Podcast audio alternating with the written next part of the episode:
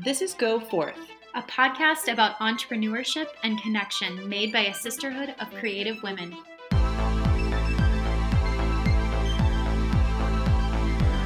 I'm Amanda. And I'm Amelia, and we're from Forth Chicago. Today we're talking with Patrice Perkins. Patrice is the principal attorney and founder of Creative Genius Law, a boutique law firm that specializes in legal strategy for creative entrepreneurs and innovative businesses. She's worked closely with the Chicago Artists Coalition, the Chicago Urban League, and a number of local arts organizations, and she helps her clients come to see the law as a tool for building boundaries that protect rather than impede their businesses. Thank you so much for joining us today, Patrice. How are you? I'm fantastic. Thanks for having me. Super excited about this. Let's just start at the beginning and mm-hmm. talk about how you founded Creative Genius Law.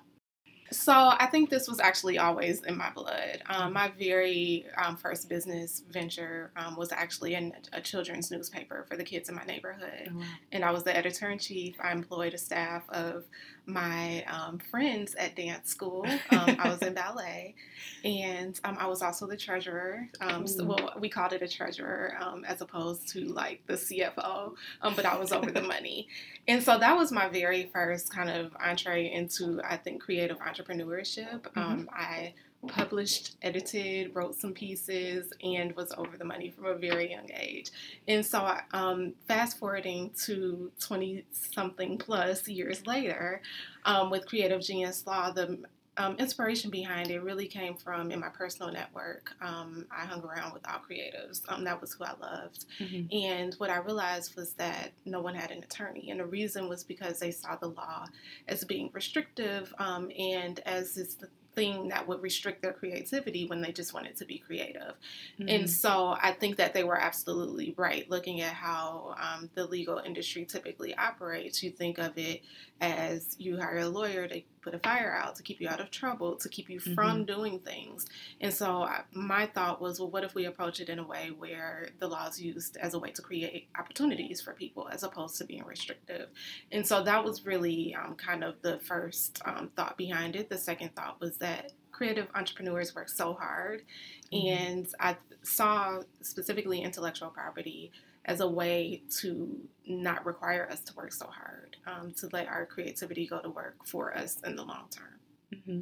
So, what kinds of work are you doing with and for creative business owners? So, it typically starts um, first off, all of my I would say at least 80% of the clients that I see are working a full time job and really trying to transition um, mm-hmm. the side creative business into full time. And so it usually starts with a conversation around how to navigate that.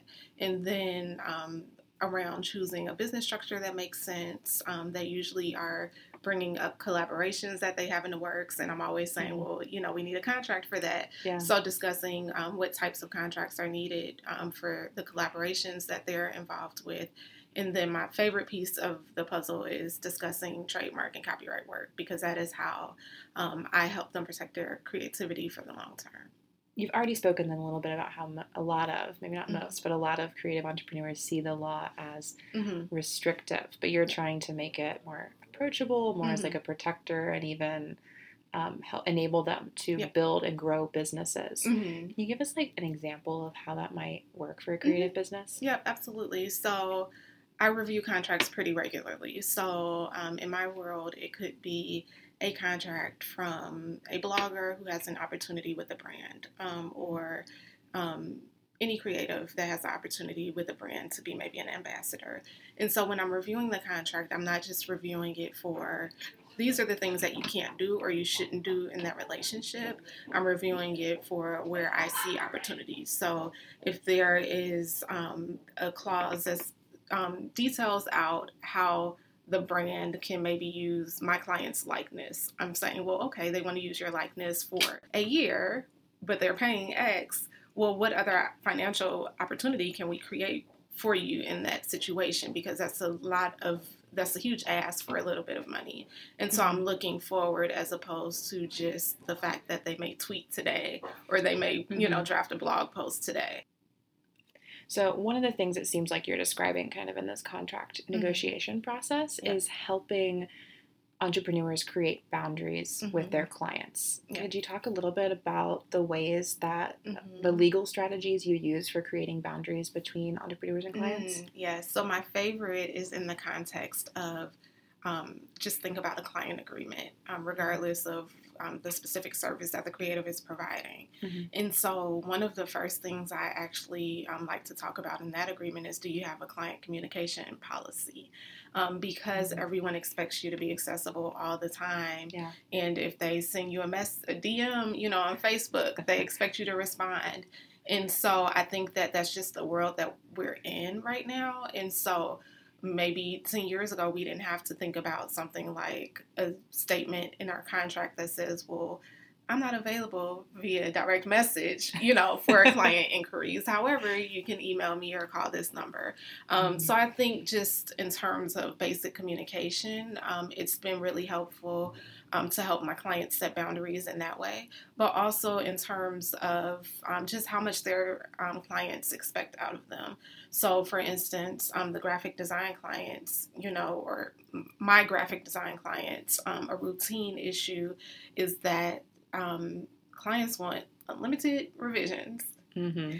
And um, that's a boundary issue. And so, my approach is that you manage the expectation up front because you address it in the contract up front. And then when you need to refer back to that, it shouldn't be a surprise to the client. Um, so it's all about just um, identifying what's important to you as an individual. I think that also when we have a one person shop, we start to kind of see our business as ourselves. And so almost um, taking the opportunity to really see the business as a separate persona versus one and the same. And so what do I want, um, you know, in terms of boundaries from clients or even other creatives that I may be working with um, is a key question for contracts. Mm-hmm. Can you say, so you, I believe, are a one woman shop, kind of. Well, kind of. Kind of. Mm, no, not really. I no, can't not take anymore. credit for that. Okay. Yeah. So, um, did you start as a one woman shop? Yeah. So the reason why I say kind of is I do have a support team. So I do mm-hmm. have a legal assistant. I do have an extern, okay. and so um, they are very helpful mm-hmm. with all things operations. Um, I am the only attorney, so that's why it's yeah, kind of. Um, but yes. So to answer your question, yes, I did start as a one person shop. So then, when you just spoke to kind of disconnecting yourself mm-hmm. from your business, how have you been able to do that in your own career? Well, number one, when you're the protector of someone else, um, it can be very draining. It, it can be mm-hmm. depleting. And so, um, what I've had to do is figure out things that allow me to not be so depleted by the end of the workday. And so if I am having, you know, for lack of a better word, an aggressive conversation with another attorney, then I've mm-hmm. realized, well, I need to go have a walk after.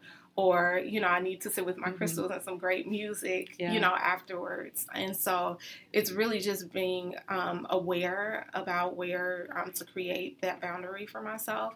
And if I don't do it, then I'm not um, you know, I'm not in a position to really serve well the clients that I need to serve. So it's really important. Um, I met recently another creative service provider, and she talked about the same thing setting boundaries. And one thing that she has is an alert on her phone where it just reminds her um, to take like a mindfulness break. Mm-hmm. And it mm-hmm. goes off every afternoon at 1 p.m. because she's like, that's when it starts to get really crazy. And I just need to reel it in and just sit.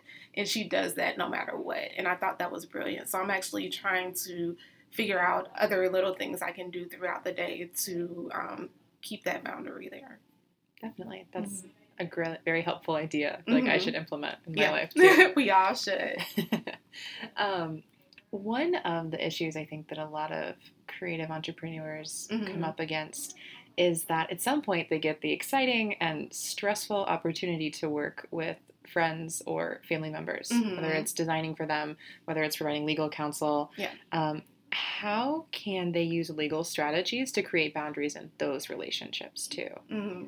So that really comes down to um, being really clear about the roles and responsibilities of everyone the friends term business partner situations I've seen usually involve one person bringing a lot of talent and sweat equity to the table, and the other person kind of being the money mm-hmm. behind the operation. Yeah. And um, in you know, in my experience, that never pans out. I think that from that perspective, it just needs to be more evenly distributed mm-hmm. um, because there's already just kind of an uneven power there. The first person who's doing all of the work um, at some point will feel that they're doing all of the work, and mm-hmm. I've never seen it play out any different. So, what I would say is, regardless of what the situation is, um, setting the roles and responsibilities up front, everyone should have something that they own in the business, meaning an area of responsibility that they own. Um, and um, I go from setting roles and responsibilities to talking about exit strategy. If this doesn't work, what is our plan? Um, and I think even just covering um, those two things are will put a lot of people in a better position um, than they would have been minus that conversation. Do you have any advice for someone, um, say like a graphic designer, and mm-hmm. their best friend is like, "Hey, mm-hmm. will you make this logo for me?" And the designer wants to um, give them a contract, even though they're best friends. Do you have any mm-hmm. advice for somebody trying to navigate that sort of situation? I say don't overthink it. Just do it because um, contracts are not intended to create like this scary, burdensome situation for people. It's really about navigating, helping you navigate the relationship and managing expectations. And um, in most instances, um, well, I can my approach to contracts is that um, you know obviously if i write it i write it for my client but i also recognize that my client values these other relationships and so we write it in a very collaborative way. And mm-hmm. so um, i think just approaching it from that angle i want to make sure that um, you know we're on the same page that this works for the both of us. If there's anything in this contract that you'd like to um, have a conversation about or you're not comfortable with, you know, let me know and we can talk about it. So I think approaching it so that it's um, collaborative from the beginning in that scenario is really important. And um, what I've seen is that people actually feel good around legitimizing things and making, you know, making them legit. You know, mm-hmm. Um, it people feel a sense of pride in that, and so um, the script that I usually give to clients who actually ask me that exact same question is just say, well, hey, you know, I'm tightening up some things in the business. You know, um, this is something that I'm building for the long term, and this is a really important piece of it. As a part of that, I have contracts now, and I'd like to give you one. I'll be emailing it to you tomorrow, something like that. Yeah, that's an important but scary step to take. I feel like. yeah, like, it can be. yeah. yeah.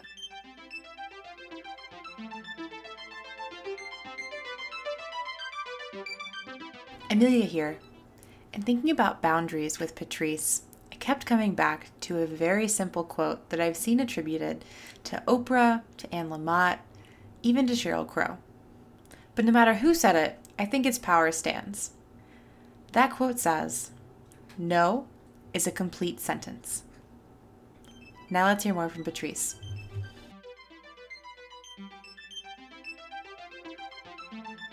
So we've talked a lot about contracts then. Let's talk a little bit about a different kind of boundary that you mentioned before. Mm-hmm. So you said you work on trademarks, which yeah. is a different way of setting kind of a boundary around mm-hmm. part of your business. Can yeah. you talk a little bit more mm-hmm. about trademarking? Sure, absolutely. So I give the example that, you know, everyone or maybe I just take too much credit for knowing too many brilliant people. But everyone um, is so creative and they're creating these really um, just beautiful brands. And before you own the trademark associated with your brand, um, what you've created is a liability for yourself. Because if someone snatches your logo or your brand name or any of the images associated with it, um, you have to chase them. Or you're constantly peeking around online, making sure that no one is stealing your stuff when you own the trademark, what that means is you now own an asset. So it's taking um, what I see as a um, potential liability and it's converting it into an asset that you actually own for the business. And so the main, first off, um, the things that are associated with your brand that can be registered or owned as a trademark is the logo, it's the brand name, it can be the tagline. Um, it can be, um, in some instances, even a sound or a smell or a color.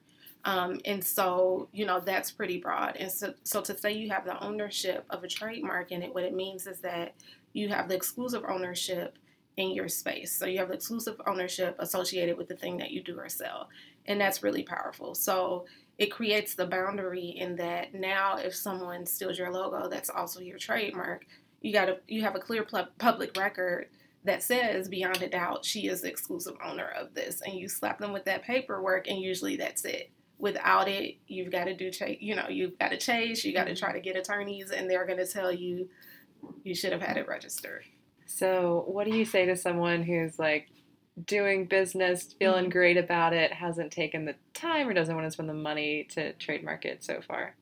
It depends on what so far means for that person because if so far is I'm still filling this out, I think that's okay, you know, or if it means I'm still I'm not quite committed to this particular logo yet, so I don't want to waste money on it, I think that's fine. But as soon as you determine that you're committed to it, and I told someone yesterday, I said would you be pissed off if you saw someone like literally swipe your like swipe your same logo or this phrase that you're using?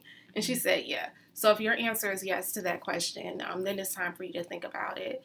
And what I encourage um, creative entrepreneurs to do is to not think about it as a cost in your business; it's an investment.